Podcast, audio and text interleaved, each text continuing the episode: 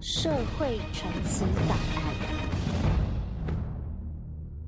您好，我是戴文创，欢迎来到社会传奇档案。今天我们要来谈谈桃园枕头山的失踪事件。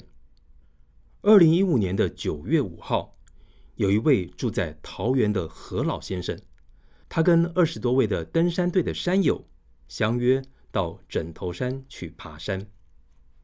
不过，大约走了十五分钟之后，这何老先生呢，他突然觉得肚子蛮疼的，就跟其他人说他要先去上厕所。奇怪的是，时间过了好久，他都没有回来。当时其他人想说，这个老先生他应该是自己先回家了吧，但是。他的家人却始终等不到他，于是赶快报警。连续好几天，警消出动了五十多人去搜救，但还是找不到人。枕头山这座山的路径算是明朗的，为什么直直的一条路，竟然会有人在这边失踪呢？难道跟这里之前曾经是战争血腥之地，会有所关系吗？这一天，民间搜救队再度来到了枕头山，企图寻找一些蛛丝马迹，拼凑出当天的情形。二零一五年的九月五号，何老先生跟登山队攀登枕头山。这一天，老先生的身体状况。其实不是很好，走没多久，肚子就开始闹脾气。走到一半的时候，何老先生他突然间想要上厕所，因为那时候他身体已经不舒服了，一出门就已经先拉了一次肚子。走了没多久，又叫伙伴第二次等他一下。到了第三次，他又去上厕所的时候。伙伴们这次没有等他，可是何老先生却一直没有跟上来。伙伴们有些不放心，边走还边回头跟他对话。起初何老先生都还有回答，但当伙伴们喊到第三声的时候，何老先生竟然就没有回应了。伙伴们相当的着急，赶快回头去看他，但是人。就这样不见了。明明在同一条路径上，明明只是去上个厕所，明明就没有几分钟，怎么人就不见了呢？登山队以为说老先生是自己回家了，但是到了晚上，家属打电话给登山队，才知道老先生并没有回家。原来就在那一眼的瞬间。老先生凭空消失了。水蓝色上衣，卡其色长裤，这是何老先生当天的穿着。他另外还背了黑蓝色的登山包，手里拿着一把雨伞。这些就是搜救队所获得仅有的资讯。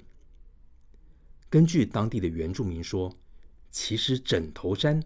在早期的时候，就是个古战场，许多人在这边爬山，也都曾经迷路过，确实是令人不解。更何况，这不过是个小小的枕头山头，三天来聚集超过五十位搜救队员的持续搜索，就是没有任何的蛛丝马迹。究竟发生了什么事情？难道？跟这血腥之地会有所关联吗？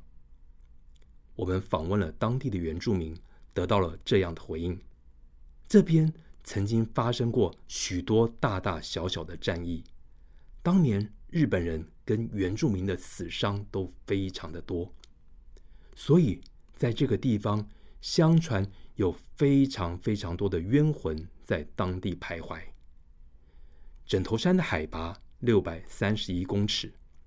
位处北横公路的偏远山区，因为是隐没在山林之中，视野不佳，加上早期曾经发生过惨烈的战役，一般登山客很少会选择来攀登枕头山。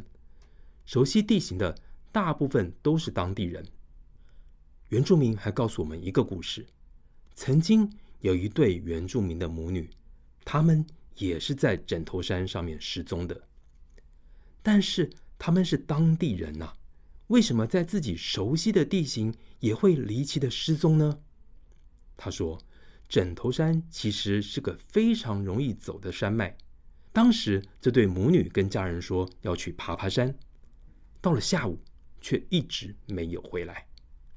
家属非常的紧张，请搜救队一直找，一直找，也是找了好几天都找不到。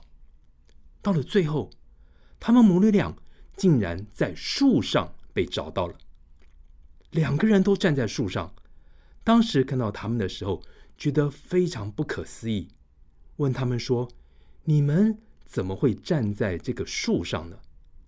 母女俩都说不知道为什么会站在这个树上。但奇怪的是，这个树非常非常的高，要爬上去是很不容易的。他们怎么会爬到树上去呢？